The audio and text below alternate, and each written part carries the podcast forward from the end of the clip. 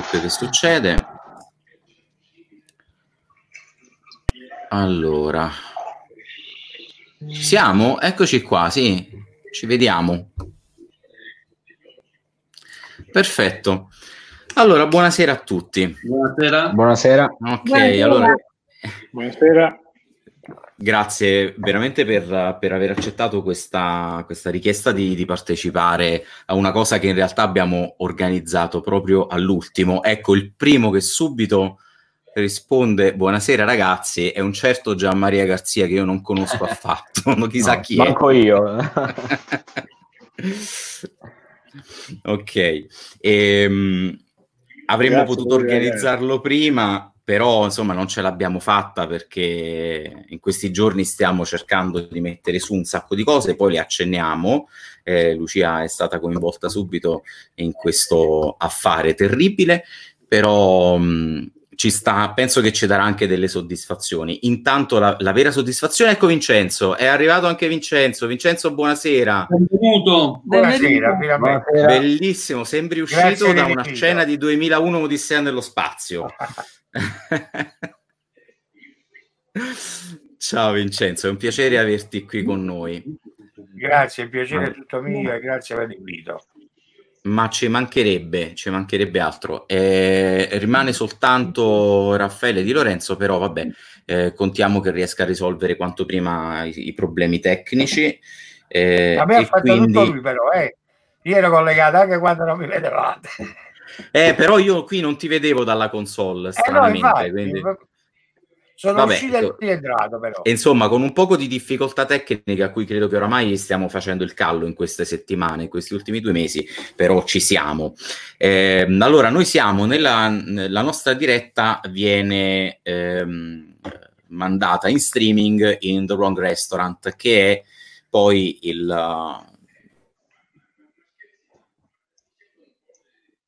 È andata via la voce. Hai messo mute sul microfono. possibile una cosa del genere. Cioè, Ok. senza le mani, in posizione delle mani. Il mago Ronzo. ma veramente il mago ronzo proprio. Ehm, dicevo, ehm, abbiamo creato forse quando è stato un mesetto e mezzo fa, no? Era mh, cominciato da poco il lockdown quando eh, insomma come, come Food Stories Agency abbiamo deciso eh, di fare un piccolo esperimento e cioè di creare questo gruppo eh, che gioca intorno al concetto di, di ricetta sbagliata, la ricetta che, che fai quando non puoi più scendere tutti i giorni andando nei tuoi negozi preferiti a comprare tutti gli ingredienti di cui hai bisogno per realizzare il tuo ennesimo manicaretto e quindi ti devi arrangiare con quello che c'è. E allora abbiamo pensato a questo ristorante sbagliato, che poi naturalmente non è sbagliato, è giustissimo, quindi diciamo un titolo semplicemente ironico, invitando le persone partecipanti a, eh, a- a condividere, come già stavano facendo un po' tutti, le, mh, le nostre, le, le- le- proprie ehm, preparazioni, insomma, i propri pranzi, le proprie cene. Eh, che noi ci siamo resi conto che c'è stata una, un, un fenomeno incredibile che mh, spero veramente venga raccontato un domani eh, come, come si deve, come merita, cioè il fatto che se veramente 60 milioni, tolti i bambini più anziani, eccetera, almeno una quarantina di, di milioni di italiani si sono messi a cucinare, con tutti contemporaneamente hanno acceso, avremo consumato tutto il gas del pianeta, con grande gioia de- degli studi di Fabian, e, e praticamente dando un'accelerata alla, alla fine del gas metano ci siamo messi tutti quanti a fare gli chef non chef. Quindi abbiamo deciso di monitorare questa cosa, di capire che cosa stava succedendo, perché mh, non è Microfono. Non, non Di nuovo eh, Sì, Ok. ehm, non lo so, è un mistero. Comunque ci starò più attento, grazie. Ehm, in buona sostanza, ecco Rachele che ci saluta. Ciao Rachele, buonasera. Ehm, ciao, buonasera. in buona sostanza abbiamo, abbiamo cominciato a, a interloquire con le persone, a vedere che insomma noi italiani, tutto sommato, veramente, come dicono all'estero, abbiamo questa pazzesca fissazione per il cibo, no? che se non mangiamo parliamo di mangiare e se non parliamo di mangiare è perché stiamo cucinando, se non stiamo cucinando è perché andiamo a fare la spesa, insomma il cibo sembra essere praticamente un, una, una, un interesse quasi morboso che, che ci riguarda praticamente tutti. Eh, da questo poi sono nati altri progetti, è nato il progetto di, di Alolab che, che, stasera praticamente presentiamo ufficialmente, cioè una, una sezione di blog all'interno del nostro sito eh, nella quale abbiamo la, la, la sfida che ci siamo posti di fare un'informazione aggregando le notizie di interesse per tutto il mondo uh, del, del, food, quindi la produzione, la trasformazione, eh, la ristorazione in un unico luogo, ovviamente senza pretesa di riuscire a beccare tutte le notizie, ma almeno con quella di avere una, una visione d'insieme, di offrire una visione d'insieme degli strumenti critici di lettura, di interpretazione di quello che sta succedendo e di quello che succederà, che è un po' anche l'argomento, penso, di, di, di cui parleremo questa sera, ehm, e, di, e di cercare di offrire poi degli strumenti concreti di utilità eh, per i professionisti del mondo del food, perché penso che questa sia la cosa giusta da fare adesso. Non, non, non, adesso non ci sono campagne di marketing da fare per avere dei clienti. Adesso bisogna dare valore alle persone, perché poi alla fine dietro le aziende non ci sono altro che persone, che eh, persone di famiglia, eh, amici, eh, conoscenti o semplicemente cittadini come noi, come tutti noi, che rischiano naturalmente anche gli anni di sforzi profusi eh, nella, in un'attività che notoriamente è molto, molto, molto sacrificata come quella della ristorazione. Quindi, insomma, è, è, bellissimo secondo me essere qua stasera perché partiamo leggeri, eh, parliamo de- delle cose, anche degli aspetti belli, ma senza ehm, peccare di superficialità e cioè cercando di guardare poi eh, di gettare uno sguardo oltre la finestra come abbiamo fatto in questi ultimi due mesi.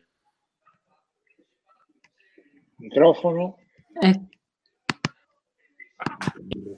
Cerchiamo di ritornare, no, non ne ho un'altra, perdonatemi. cerchiamo di tornare a quel mondo dal quale proveniamo, il mondo esterno, da cui ci siamo dovuti assentare forzatamente e, e che però è anche nostra responsabilità curare mantenere, ce ne dobbiamo prendere cura perché significa prendersi cura della nostra economia, della nostra società, eh, della, della, struttura, del senso stesso del, dell'essere comunità, oltre ovviamente al fatto che insomma chi non lavora ahimè, è, è, è privato di, di, uno dei diritti fondamentali, il, il, sta scritto nel primo articolo della Costituzione. E quindi niente, insomma, questo è, è un po' il discorso e il tema. Ehm, intanto prelibatissimi saluti anche da, da, Francesco Arpaia che ci segue da non so dove. Ehm, purtroppo non si vedono sempre il nome e cognome delle persone, lo dico io, non c'è problema. Allora, ehm, cominciamo a fare una chiacchierata. Lucia, vorrei cominciare con te. In questi giorni noi abbiamo spulciato insieme un po' di notizie, abbiamo cercato di renderci conto di che cosa sta succedendo, no? eh, all'interno, cominciando dall'interno delle case, dalle nostre cucine. Mi sembra un fenomeno, non so cosa sia successo all'estero, ma certamente in Italia i social sono stati praticamente invasi dalle nostre eh, da, da, dalle nostre cucine, dai nostri fornelli, dai nostri piatti. Eh, qual è l'idea che ti sei fatta? Eh, anche a me sfugge uh, l'osservazione internazionale, solo forse ho letto qualcosa uh, che restituiva un contesto non molto diverso dal nostro, da quello italiano, ehm, ovviamente eh, eh, contestualizzato alle abitudini alimentari ehm, di ogni singolo paese. Eh, eh, anche io, come credo tutti, siamo stati dentro questo processo di grande manualità tra con le nostre radici e con la nostra tradizione. Abbiamo messo tutti quanti le mani in pasta, eh, proprio materialmente, anche chi non l'aveva mai fatto nella vita come me, io non avevo mai eh, preparato la pasta eh, fresca fatta in casa, come me moltissime amiche, moltissimi amici ci siamo trovati tutti con queste mani in pasta quasi come dire, eh, in un brodo di, di primordialità eh, che ci eh, faceva sentire ricoverati, protetti eh, alla ricerca proprio di, come dire, di, di, un archetipo delle nostre radici eh, e protetti dalle insidie che venivano da fuori. Um, osservavo, come dicevamo l'altro giorno, Francesco, che siamo passati ovviamente dai giorni uh, della uh, cultura uh, di Masterchef, alla quale eravamo stati abituati negli ultimi anni, con chef stellati che ci proponevano piatti, come dire, che erano una ricerca del gusto, Ehm, eh, pietante, scomposta, eccetera, siamo invece arrivati all'idea della necessità di riutilizzare gli avanzi. In una logica che poi se la mettiamo sul piano come dire della eh, compatibilità ambientale, ma qui il professor Capitano sicuramente ne saprà dire meglio di me, quasi in un'economia circolare in cui niente va distrutto, tutto deve essere recuperato e eh, diciamo a disposizione eh, dell'economia, della nostra piccola economia, in questo mm. caso la piccola economia domestica. Ma ho visto che a questo eh, comportamento si sono adeguati anche molti chef stellati, mi pare di aver visto Bottura in pigiama che eh, faceva eh, una diretta eh, dai fornelli di casa sua dando indicazioni diciamo su ricette molto elementari. Vedevo i menù di Gracco che non sono più a prezzi proibitivi ma con il delivery delivery, con la consegna a domicilio, eh, prezzi molto più abbordabili, prezzi molto più accessibili. Quindi siamo dentro questo meccanismo, io non sono in grado di valutarlo, non so se c'è stata una eh, democratizzazione del gusto, eh, l'esigenza di una accessibilità, di una maggiore accessibilità di tutto a tutti. C'è il problema economico grande eh, di chi col cibo lavora. Mi vedete? Eh, di chi Scusa. Buonasera. Scusa Lucia, ciao Raffaele, buonasera. Ciao. Finalmente, meglio tardi che mai. Non so se eh, adesso la, la, tendenza della consegna a domicilio può essere una soluzione. Eh, non so come cambieranno i nostri comportamenti sociali, siamo ancora nel mondo di dentro e, e da qualche giorno eh, potremmo affacciarci di nuovo nel mondo di fuori per cercare di capire come mutano i nostri comportamenti sociali. Questa è una certo. dimensione molto intima e molto, diciamo, personale. E I grandi processi economici mondiali legati all'agricoltura eh, non ho gli strumenti per intervenire, diciamo, ma per, è il motivo per cui abbiamo illustri ospiti che possono... Ecco, anzi, io farei adesso un brevissimo giro, poiché sono un pessimo padrone di casa, sì.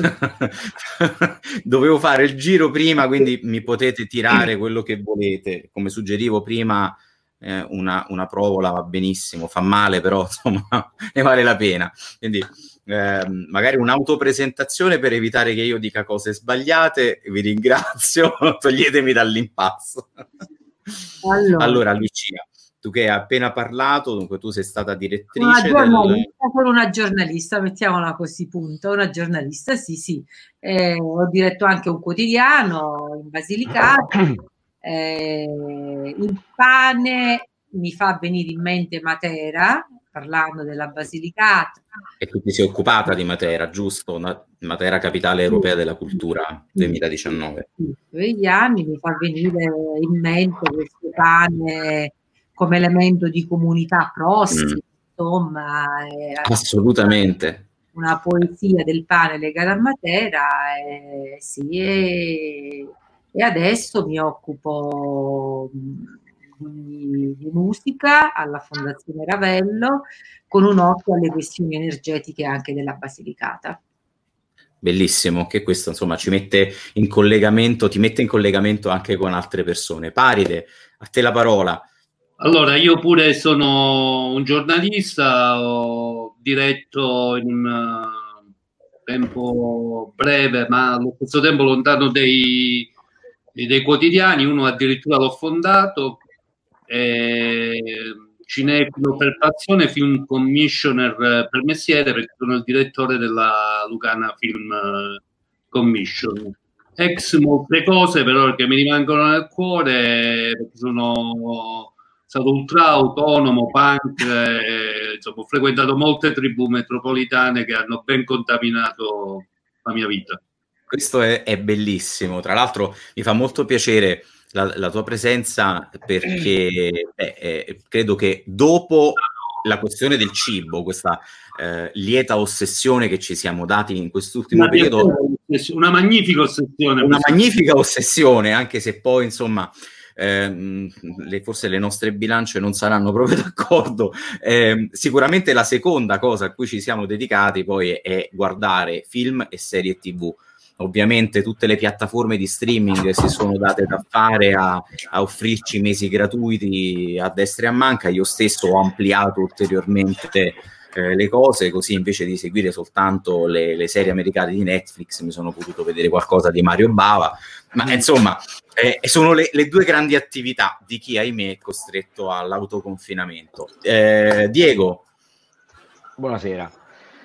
Allora, niente, io sono un archeologo, come dicevi prima, ora un archeochef, perché ho aperto questo ristorante insieme a mio fratello, lui nel settore alberghiero da sempre, e abbiamo unito le nostre due, ah, io, ah, io i nostri due know-how per, per, per ah, io, ah, io, ah, io, uh, inventarci qualche cosa di nuovo, diciamo, rispetto al uh, resto. E Facciamo una cucina sempre potrei esatto, dire anche tu, tu puoi... Certo tu puoi.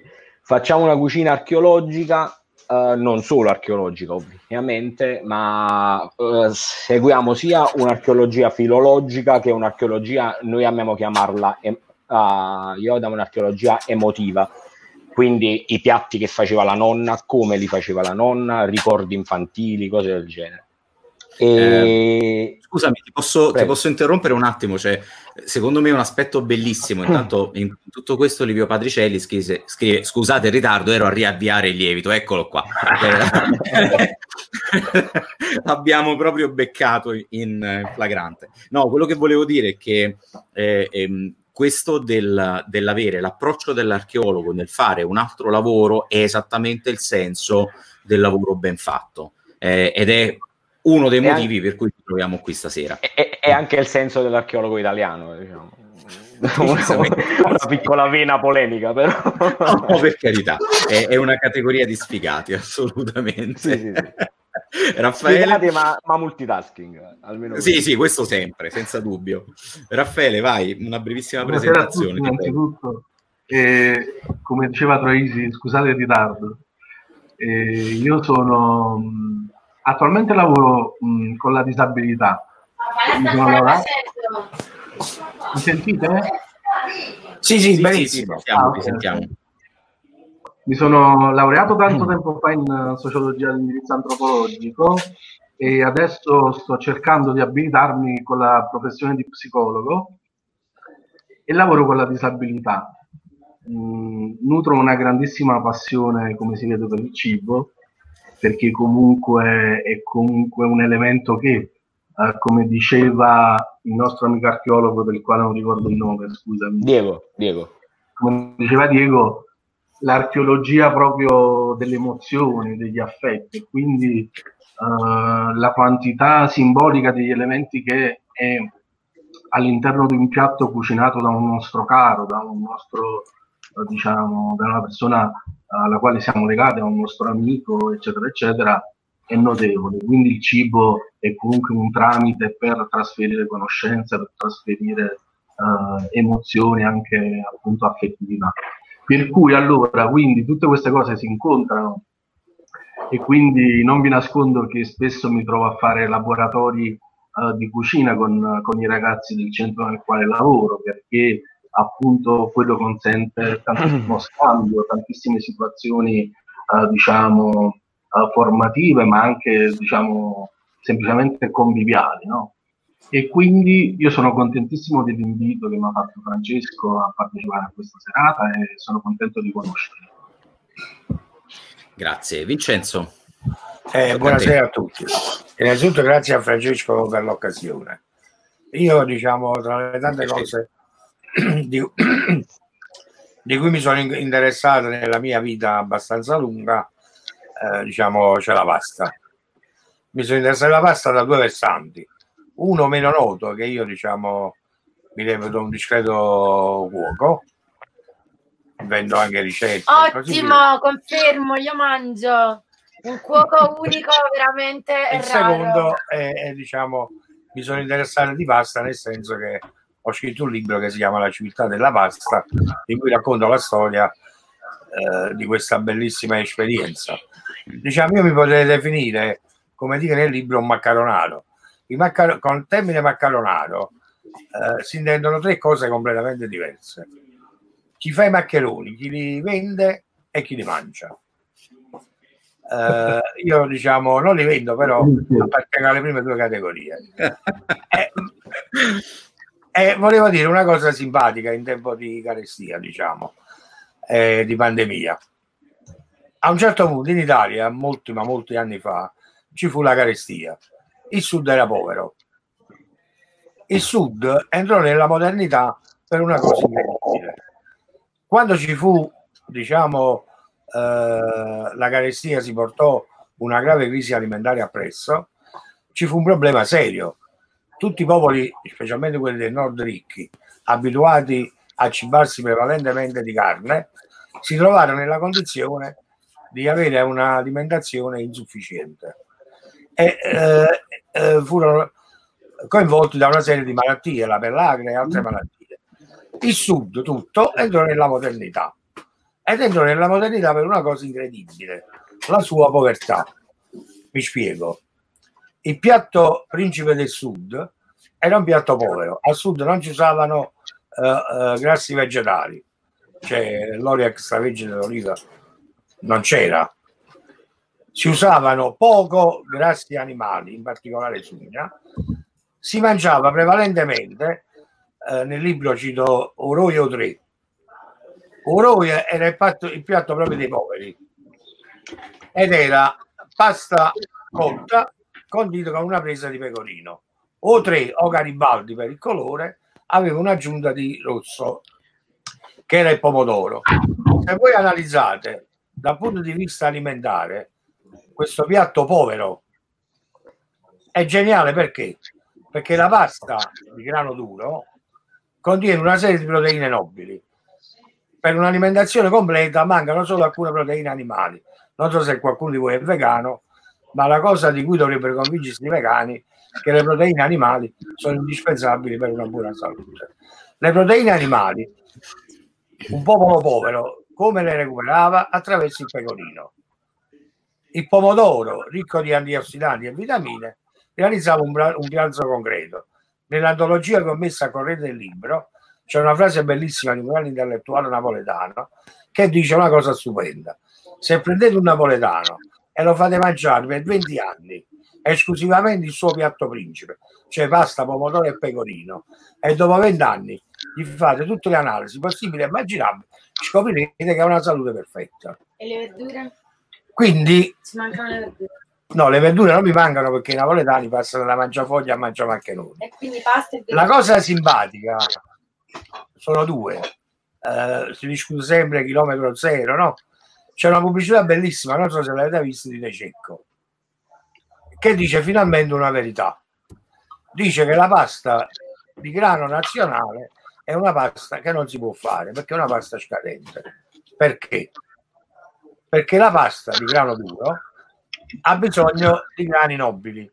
I grani nobili sono grani sottoposti a, a, a al sole. Il sole sta al polo nord. Nel 1700 i napoletani, in particolare i torrensi, che è la vera capitale della pasta, mi dispiace, non era Gragnano, ma era Torre. I torresi nel 1700 andavano nel mare di Azov, che è un punto piccolissimo del Mar Nero, mm. a comprare grano perché per fare una buona pasta ci vogliono miscele di grani. I nostri grani sono grani da, da taglio, non grani nobili.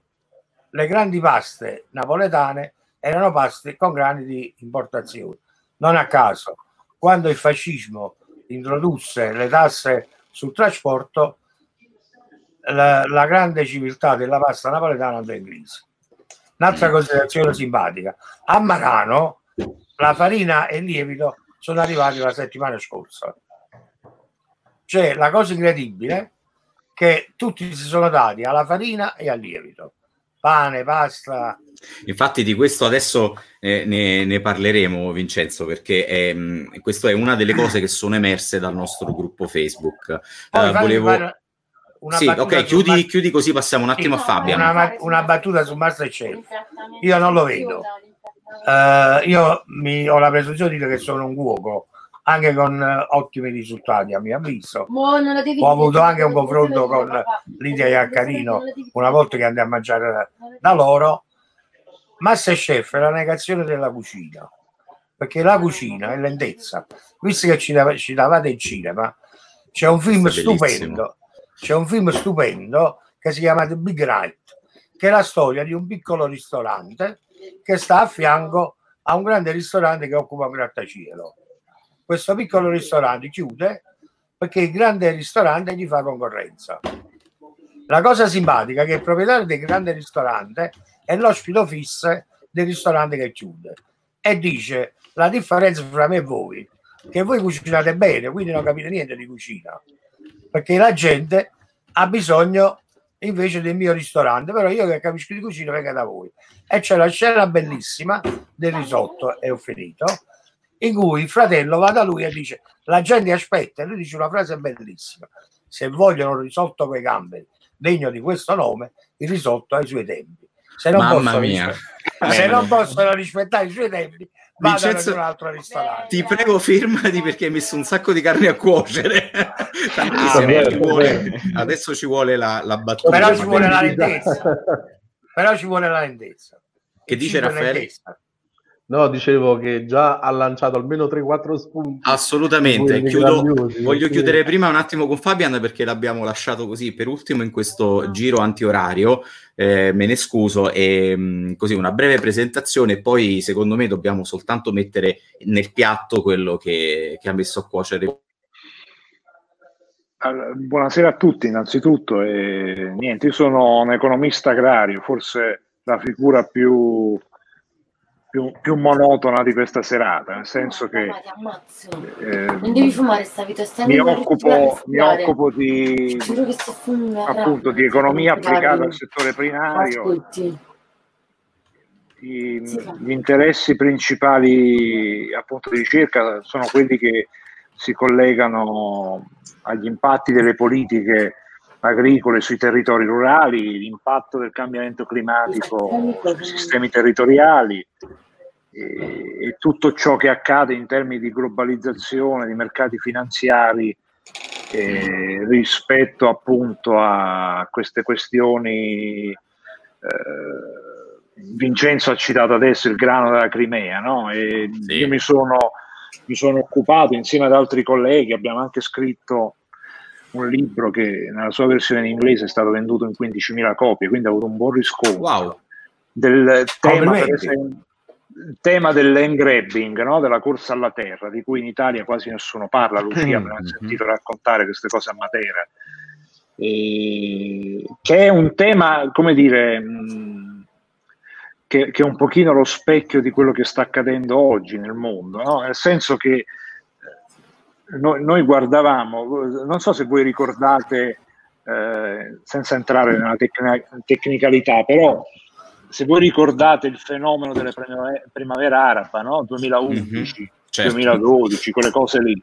Eh, lì eh, che cosa accadeva? Accadeva che, che, avevamo questo prezzo del pane che quadruplicò nel breve volgere di 8-9 giorni e, e appunto partì con l'assalto ai forni, perché poi pochi, pochi considerano, po- eh, pochi sanno che nel mondo ci sono circa 3 miliardi di persone il cui fabbisogno calorico quotidiano viene soddisfatto da, per il 90% dai cereali, quindi da, dal pane piuttosto che appunto i derivati eh, sì, no, noi molto spesso siamo, come dire, italiocentrici, no? pensiamo che l'Italia sia il centro del mondo piuttosto... O comunque... Soprattutto nel food forse, no? Eh, eh, sì, eh, esatto, ma poi soprattutto magari pensiamo che il mondo abbia le nostre, eh, le nostre esigenze, i nostri modi di intendere l'alimentazione piuttosto che altre cose. Però, appunto, tornando alla primavera araba, quello che stava accadendo è che sui mercati internazionali noi abbiamo avuto un, una crescita esponenziale dei prezzi delle commodity agricole, grano, mais, orzo. E, e, e, se ricordate, per la prima volta nella storia il G20 di Cannes, che noi ricordiamo per la famosa scenetta tra Sarkozy e Merkel su Berlusconi, eh, quello fu il primo G20 eh, che fu dedicato all'agricoltura. Perché? Perché eh, c'era questa forte preoccupazione che la, specula- la, speculazione finanziaria potesse in qualche maniera eh, andare ad alterare le questioni mm. eh, legate alla, anche alla, alla, alla, fame del mondo, l'autoapprovvigionamento alimentare. No? Quindi non si può speculare sull'agricoltura. Eh, in realtà quello che stava accadendo e che pochi avevano visto, sia economisti che soprattutto politici, è inutile che, ne, che, lo, che lo, diciamo, e che invece era, era proprio il paradigma domanda-offerta mondiale di prodotti agricoli che stava cambiando. Stava cambiando perché? Stava cambiando perché il processo di sviluppo economico di paesi come Cina ed India, che sono dei big dal punto di vista della popolazione, stava creando un impatto fortissimo sul, sul, sul sistema domanda-offerta dei prodotti agricoli. Quindi fondamentalmente, per dirlo in maniera molto banale, la crescita del, del prodotto interno lordo pro capite di questi paesi stava portando ogni anno circa 50-60 milioni di nuovi consumatori di proteine di origine animale. Quindi sostituzione di proteine di, di una dieta basata su proteine di origine vegetale, no? famoso, la famosa icona del, del, del cinese che mangia riso, al cinese che comincia a chiedere la carne, la pasta, quindi il latte. È evidente che questo non è un cambiamento, uh, come dire, ininfluente sugli equilibri globali, certo. perché chiedere carne, eh, cioè un, un, cinese che in media passa da un consumo di 20 kg di carne l'anno a 54 kg di carne l'anno, significa che sta chiedendo milioni di ettari di terreno seminativi e, e miliardi di, di, litri d'acqua, perché poi pochi sanno che portare un chilo di carne sul piatto di un consumatore costa, da, tra virgolette, migliaia di litri di acqua. Quindi vedete, già. da tutto questo c'è questo fenomeno di, di, di, appunto dell'acquisizione di terreni, soprattutto nella parte centro-orientale dell'Africa, quella più, più fertile. No? Nessuno ne parla. Ma, ma lì sono arrivate sono, sono arrivate sono... multinazionali, sono arrivati paesi esteri che hanno cacciato via popolazioni indigene e si sono presi terreni. Cioè perpetuando Quindi, praticamente le solite dinamiche a cui abbiamo assistito per secoli nell'epoca, esattamente, nell'epoca coloniale. Ora, la, la cosa che, mh, che mi salta subito all'occhio, prima poi di riprendere un po' anche gli spunti che ci ha dato Vincenzo, è che il, il microcosmo e il macrocosmo sono strettamente interdipendenti, cioè che quando noi facciamo delle scelte, come abbiamo fatto in questi due mesi, in cui ci siamo mossi il meno possibile, siamo scesi sotto casa, abbiamo comprato in maniera più meno meditata, ragionata o compulsiva, eh, abbiamo inciso attraverso la domanda su tutto il sistema produttivo, su un, un intero sistema economico, che ovviamente poi arriva ai campi. Ogni qualvolta c'è un aumento, una diminuzione di, di domanda, lo, lo dico da, da, ignorante in economia, ma insomma ecco con poche cognizioni base, alle volte si crea un effetto farfalla, come quando è arrivata la moda della quinoa e, e la quinoa ha smesso di essere un cibo eh, tradizionale delle popolazioni andine ehm, si sono sottratte moltissime eh, coltivazioni, moltissimi ettari alla, a coltivazioni di tipo diverso per creare le famose monocolture perché noi dovevamo andare al, al ristorante oppure al supermercato a comprare la quinoa nel, nell'ultima eh, dichiarazione di fede che era, diciamo, ecco, in questo caso questa, oppure qualsiasi altro alimento che diventa miracoloso, fa bene, questo e quell'altro, e così con lo zenzero e via di seguito. Cioè, eh, stare, stare chiusi sicuramente non fa bene. Il punto, il problema è che forse per essere veramente responsabili delle nostre azioni e comprendere quali sono le ricadute eh, a monte e a valle della nostra posizione all'interno di una filiera, dobbiamo aprire veramente gli occhi. Io credo che l'unica cosa sia veramente l'informazione. Se non c'è una corretta informazione su questo, c'è poco da discutere. Poi sicuramente si può fare anche qualcosa in più, forse anche il mondo della ristorazione in realtà potrebbe incidere positivamente. In Perù c'è uno chef, uno chef pluristellato, quindi uno che potrebbe continuare a dormire sonni tranquilli fondamentalmente sul proprio successo imprenditoriale che invece si è, eh, si è messo con la capa e col pensiero, come diciamo a Napoli, nel, in questa idea eh, di riuscire a realizzare una ristorazione di qualità avendo veramente un impatto profondamente responsabile all'interno del, diciamo, ecco, de, de, della filiera del mondo economico, eh, mh, muovendosi con, con, passi accorti nei confronti dei produttori, eh, nei confronti dello spreco, del consumo che si fa anche quando si cucina per, insomma, per tante persone. Eh, quindi penso che questo sia veramente molto interessante e sicuramente ehm, questa dovrebbe essere l'occasione, lo dico perché ci credo, dovrebbe essere per noi l'occasione di aprire davvero gli occhi e, e, spalancare queste finestre su mondi che di solito restano relegati a qualche trafiletto eh, di pochissimi quotidiani, di pochissime riviste, eh, di solito nelle ultime pagine, no? poco visibili, oppure di poca controinformazione molto di nicchia, sia sulla carta stampata che eh, sul web o in televisione. Insomma, eh, si rischia davvero di, di non avere la copertura quasi mediatica su, su, certi fenomeni che invece poi sono macro fenomeni, cioè ce ne freghiamo fondamentalmente, ma se scegliamo il prodotto A o B sulla scaffalatura del, del supermercato, provochiamo, contribuiamo a, a provocare cambiamenti a, alle volte drastici, drammatici dalla parte opposta del mondo, solo che occhio non vede, cuore non duole, come si dice. Non solo, ma c'è, scusami Francesco. Dici Vincenzo, dimmi. Ma c'è una cosa interessante di quello che dici, e che afferisce alla ristorazione. Uno dei motivi per cui i prezzi della ristorazione lievitano, secondo me, poi qua c'è uno chef che può correggermi, sono due. Il primo è il, il peso della cantina, mm. cioè più, più eh, offri possibilità di scelta, più hai dei costi immobilizzati che ricarichi sui clienti. Il secondo problema, secondo me drammatico, che nessuno vuole affrontare, che, che si rifà alle cose che dicevi tu e Fabian, è il tipo di cucina che offri. Mi spiego. Se tu vuoi calmierare i costi, devi entrare nella logica di ragionare per menù.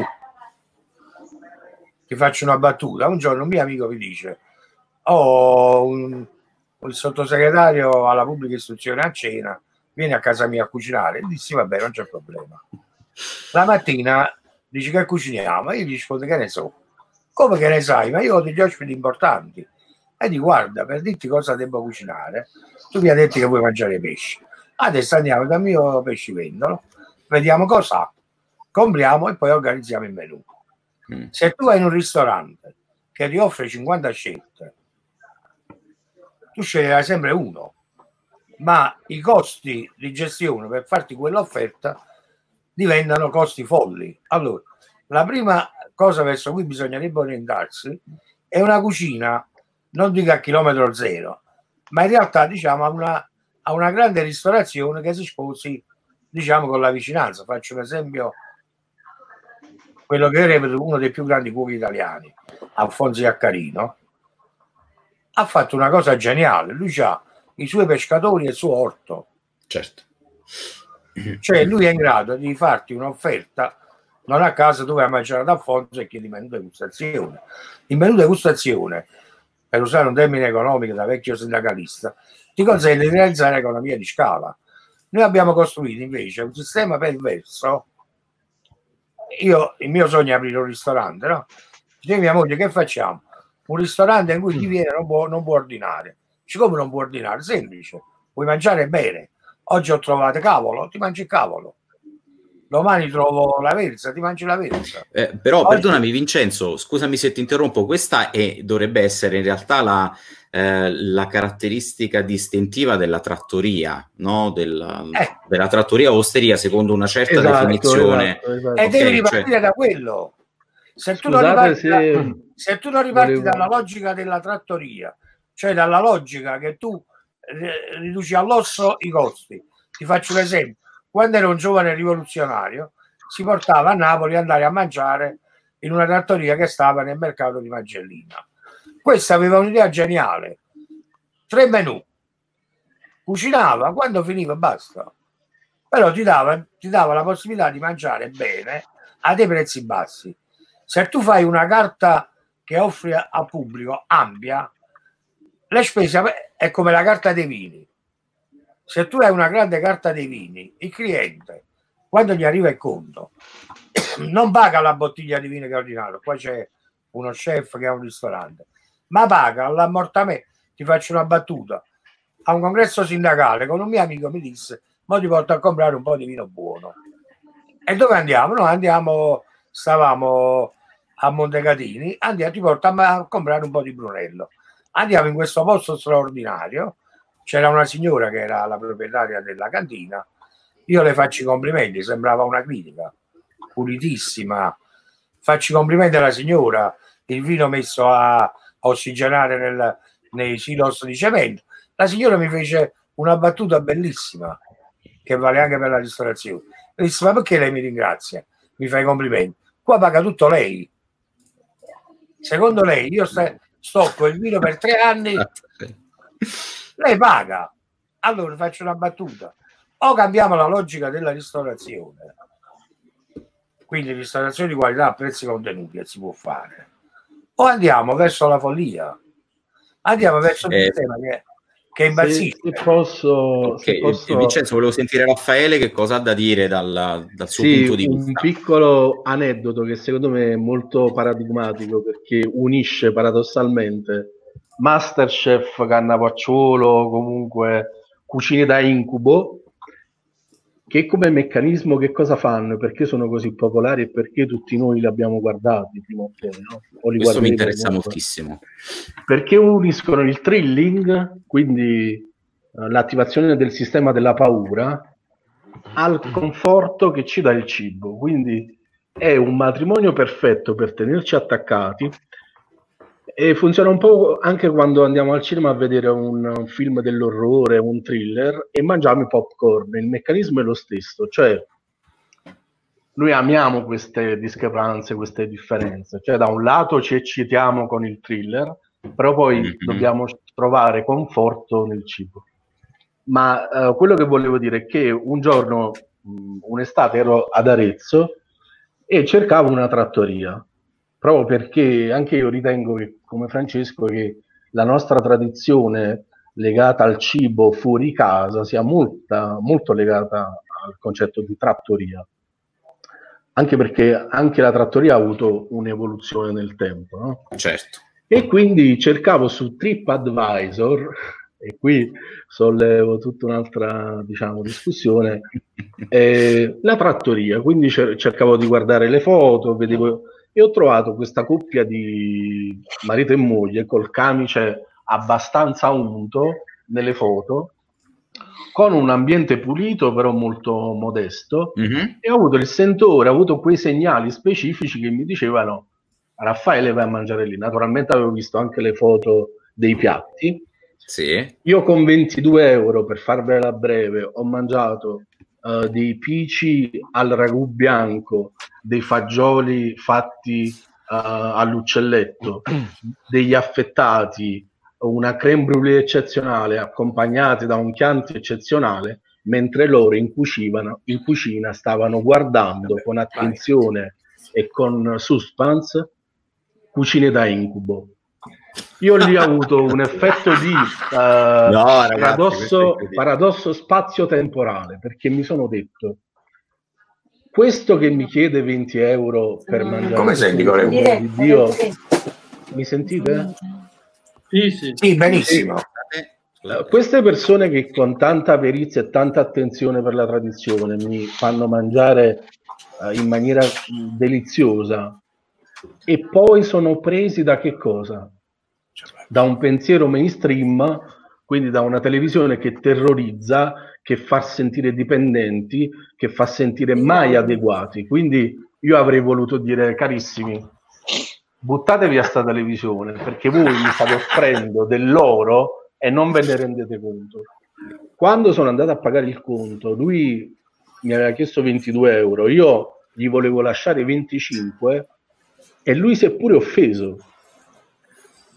Non lo so se giustamente o meno, però questo per dirvi che uh, il concetto di... Vi ricordate il concetto di merceologia? Prima a scuola si studiava la merceologia, si studiava il tessuto, la mano del tessuto, o, oppure il tale metallo, e quindi i ragazzi potevano e quindi i nostri genitori, noi stessi abbiamo maturato un po' il concetto di merceologia, di quella che è il valore della singola merce.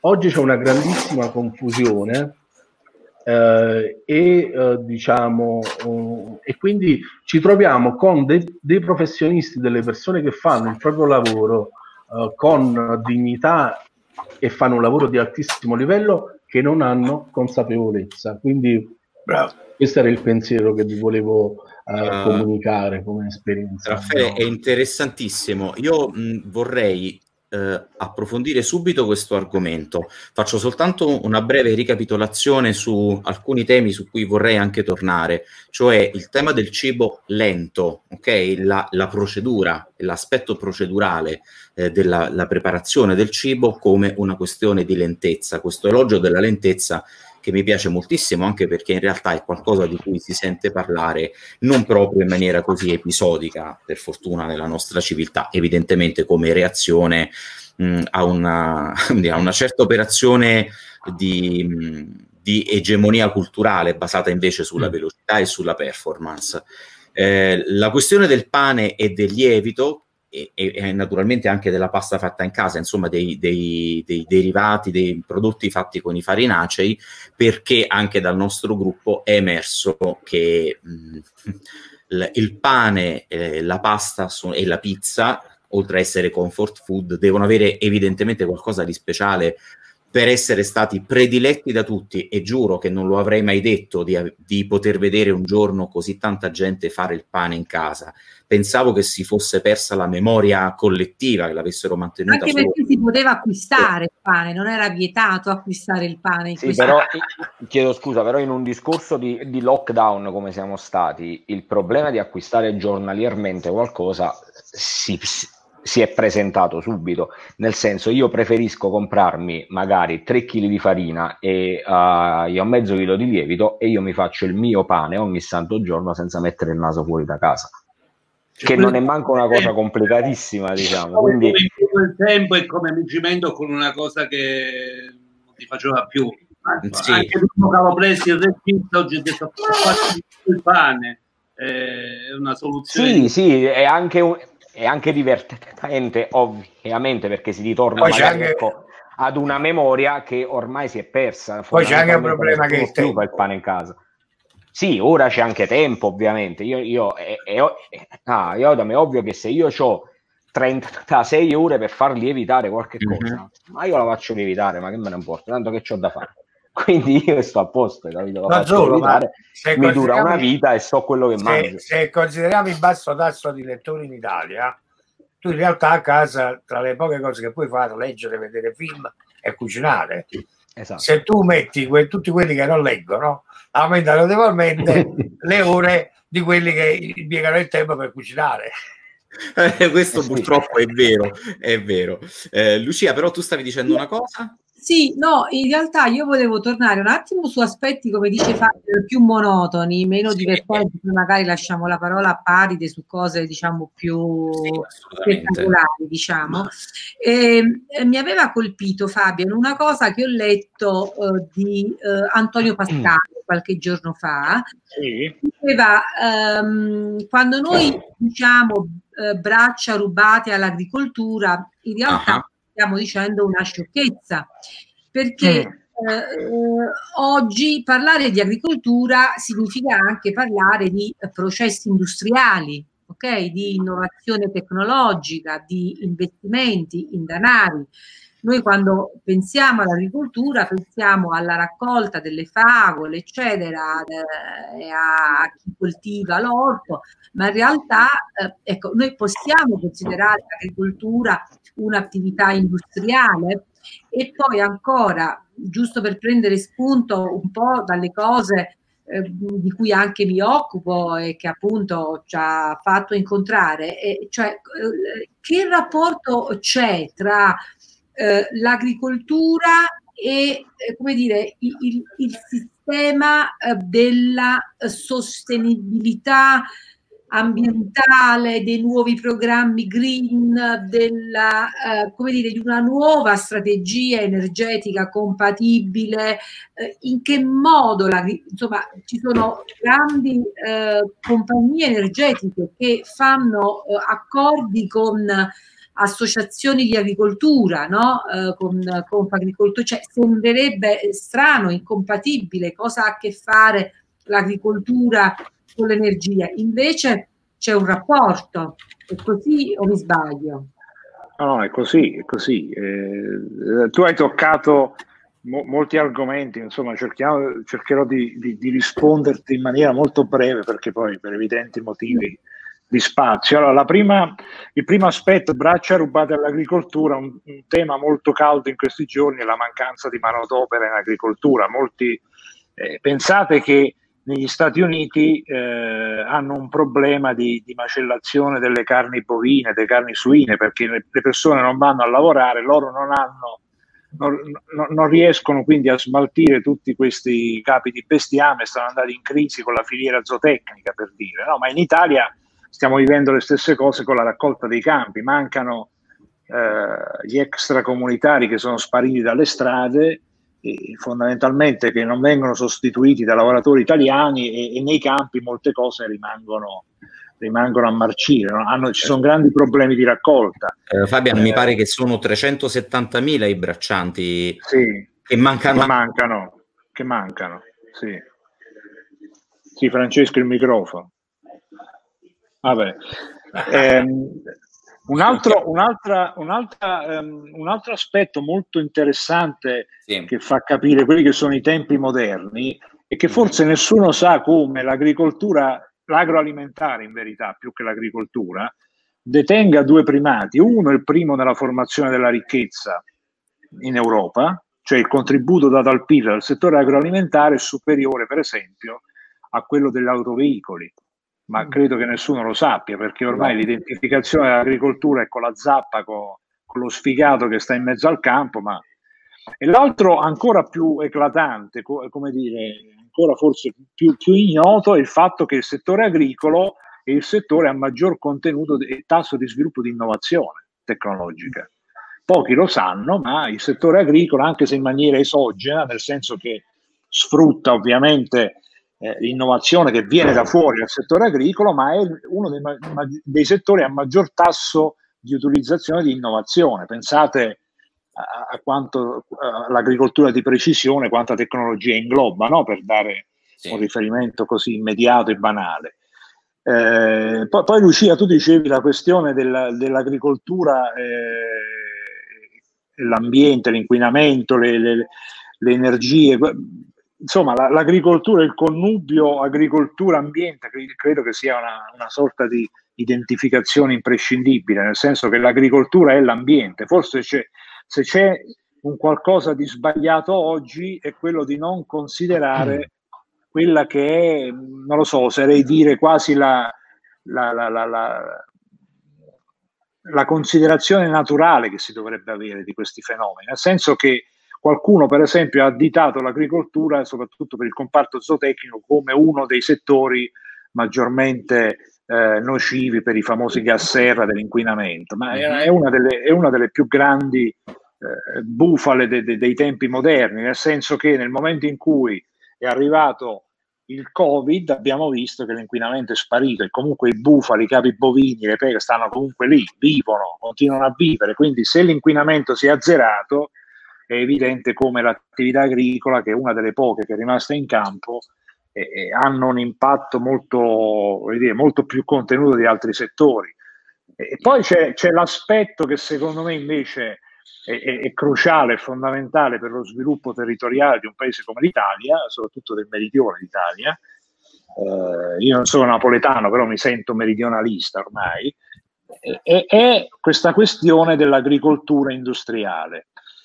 Allora, io ritengo che se l'Italia ha una, come dire, in un mondo così globale, complicato per tanti aspetti, se l'Italia ha una chance di sopravvivenza, è quella di mantenere i suoi profili, i suoi tratti identitari. I tratti identitari dell'Italia quali sono? I tratti, I tratti, identitari dell'Italia sono quelli delle, delle, dei, dei, borghi rurali, delle aree interne, del, del, della storia, della tradizione, dei gusti che si, che si, che, dire, che si sovrappongono tra storia, turismo, cultura. E quindi l'omogenizzazione che noi abbiamo in qualche maniera importato dal mondo anglosassone, di fatto è la negazione di quella che è invece la ricchezza italiana. Cioè se noi abbiamo un qualcosa che è inimitabile, che poi l'inimitabilità, chi mastica un pochino di economia sa che è l'unica leva che ti permette di sopravvivere eh, nei sistemi economici e noi questi, gli unici tratti che noi abbiamo sono questi la, la storia la cultura del cibo, dei, dei, saperi agricoli, contadini. Quindi se noi andiamo a, a, a svendere questo patrimonio culturale di antiche tradizioni, di fatto abbiamo annullato quella che è la nostra identità e, e, e dirò di più, dirò di più dal punto di vista economico, lanciando una provocazione, facendo un paradosso, se c'è qualcuno che possa guadagnarci dall'autonomia regionale, da, dalla secessione, con il nord del paese e il sud del paese, perché il sud del paese ha in sé quei vantaggi comparati di ricardiana memoria, cioè quelle, quelle cose uniche che gli permetterebbero di, di vincere la sfida sui mercati globali che il nord non ha. Il nord dell'Italia è ormai è diventata la manodopera dell'Europa continentale. Non ha nulla di eccellente rispetto al resto del mondo. Il sud ce l'ha invece. Il sud ha delle, delle, delle peculiarità, delle qualità eh, intrinseche per tante mm. questioni che non riusciamo ad approfondire, che nessun'altra parte del paese ha. È chiaro, quindi è, è, è veramente paradossale questa storia di, di, di, un sud pallo al piede del paese Italia. Abbiamo meno cultura del lavoro, secondo te? Sentivo Sala oggi che diceva dobbiamo riprendere, eccetera, perché noi qui a Milano la cultura del lavoro. Hanno è... rotto le palle con questa cultura Ma questi sono, sono, evidenti stereotipi eh, che, cioè, proprio sono veramente antichi, antichi, antichi. Io ho fatto l'artigiano per dieci anni nel campo del tessile e non ci si fermava mai perché comunque quando parte la stagione del pret-à-porter devi lavorare, devi lavorare e devi consegnare prima della, della scadenza della commessa, per cui eh, sono, sono, veramente dei, dei, modi di dire che anzi sono, no, loro, loro sono molto anche si dice transfer culturali, cioè io attribuisco esatto. una fallacia all'altro perché così diciamo dissimulo un po' la mia. Secondo, no? secondo Quindi... me, se, vogliamo essere onesti, loro sono molto più capaci di vendersi per quello che sono, quello sono sì, più capaci. Sì. Perché io vivo a eh, Parma, no? E col prosciutto e col parmigiano ci tengono in piedi diciamo eh, hanno, però, con il, però, con il, prosciutto per esempio il San Daniele hanno fatto le peggio schifezze io non ho letto articoli di giornale come quelli che sono stati letti quando c'è stata la, la, la, come dire, la, la crocifissione della terra dei fuochi, la mozzarella, esatto.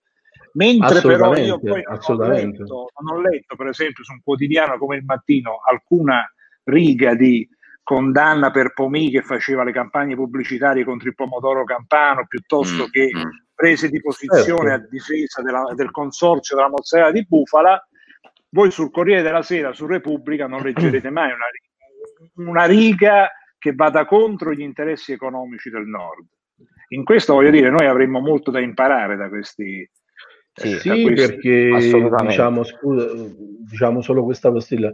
In effetti, come dici tu, uh, fanno eh, come dire, fanno una grande resistenza rispetto a ogni notizia o comunque ogni cosa che possa andare contro il loro business, mentre noi purtroppo diciamo abbiamo ancora quella parte di familismo amorale no? uh, che, che, ci accompagna. Però io penso che comunque eh, diciamo tante cose pure sono cambiate perché eh, diciamo, ecco, proprio per dare una speranza. Noi abbiamo un problema atavico eh, alla vigilia dell'unità d'Italia la, la, struttura imprenditoriale del sud era superiore a quella del nord. È un dato di fatto su questo. Ci sono successero due cose importanti di cui nessuno ha mai parlato. Prima, una serie di provvedimenti dello Stato nazionale eh, che favorirono la migrazione del capitale estero dalle attività manifatturiere alle attività finanziarie. Perché la, il problema vero, secondo me, che abbiamo al sud eh, io ho avuto modo di studiare per eh, i miei trascorsi sindacali un po' il sistema industriale del sud. Se tu vieni a Napoli e vedi le, le più significative imprese storiche di Napoli, a Napoli c'era un'azienda che si chiamava Corradini, Corradini mm. erano svizzero, Guy Oden erano stranieri, la società, l'attuale ANM, il nome originario era la società belga dei tramway. Quando i Borbone fecero una serie di leggi a sostegno dell'imprenditoria locale, si attivarono una serie di imprenditori che erano stranieri. Cioè Napoli ha avuto un un, una presenza di imprenditori stranieri altissima. All'indomani dell'Unità d'Italia, una serie di leggi di nazionalizzazione del capitale hanno portato a depauperamento del sud. Perché il vero problema che noi abbiamo, che non vogliamo affrontare, è che non abbiamo una borghesia imprenditoriale.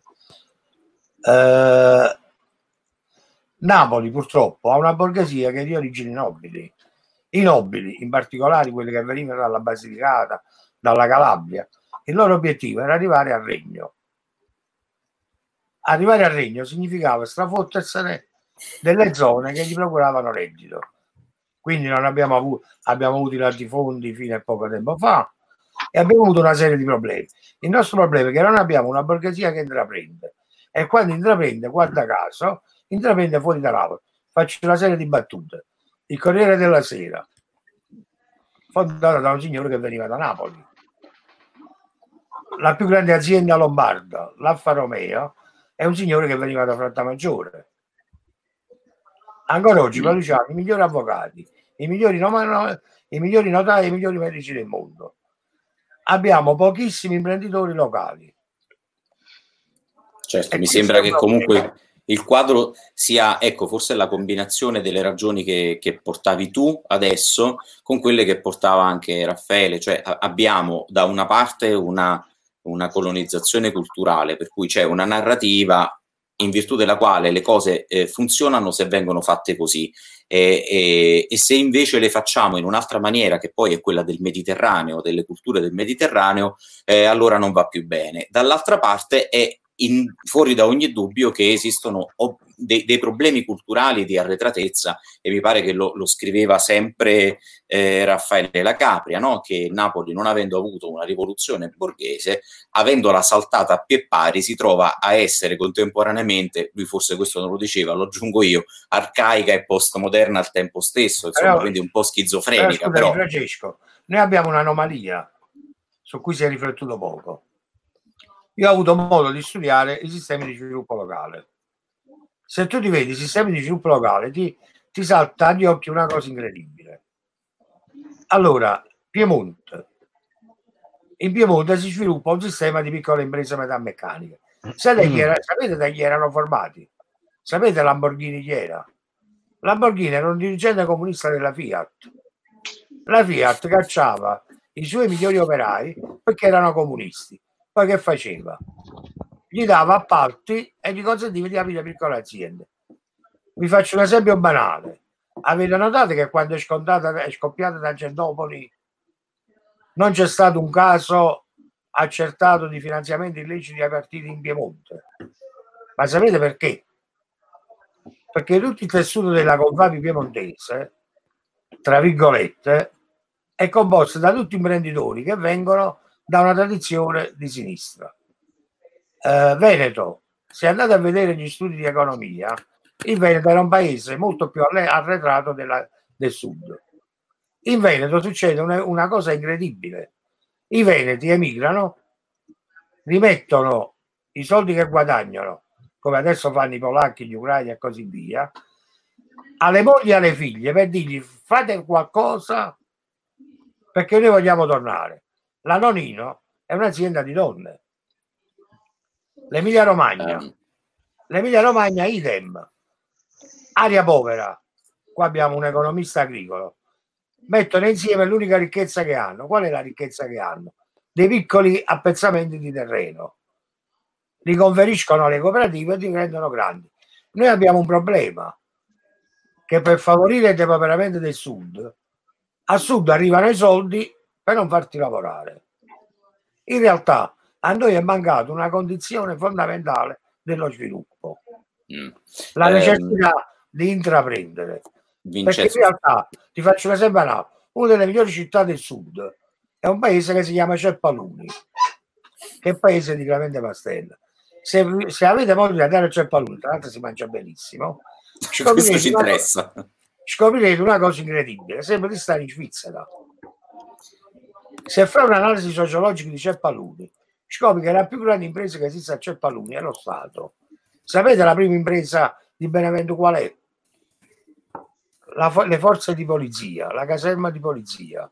A Ceppaluni, in ogni famiglia, c'è almeno un invalido e un insegnante. In genere la moglie è insegnante e il marito invalido. Cioè, a sud sono arrivati i soldi per non far sviluppare il sud. Se andate a vedere i trend economici, adesso dirò una cosa che sembra un'eresia.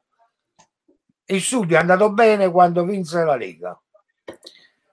Perché la Lega Adesso ci stiamo allontanando troppo dalla discussione. Eh sì, Eh, eh, no, ma ci azzecca però, sai. eh, Sì, aspetta, Lega, allora fai una cosa, tagliò- chiudi rapidamente così. Sud, c'è stato per esempio un boom delle aziende del settore vinicolo. Cioè, in realtà, quando hai bisogno, cerchi di trovare il modo di spaccare il lunario. Faccio una battuta che sembra non c'è. Sapete quando si pagava? Sapete cosa sono i barbagianni? Sono quelle strutture d'acciaio che mantengono i tubi innocenti. A Napoli, durante il terremoto, si pagava 100.000 lire d'affitto per ogni barbagianni. Con gli stessi soldi hanno rifatto il Veneto.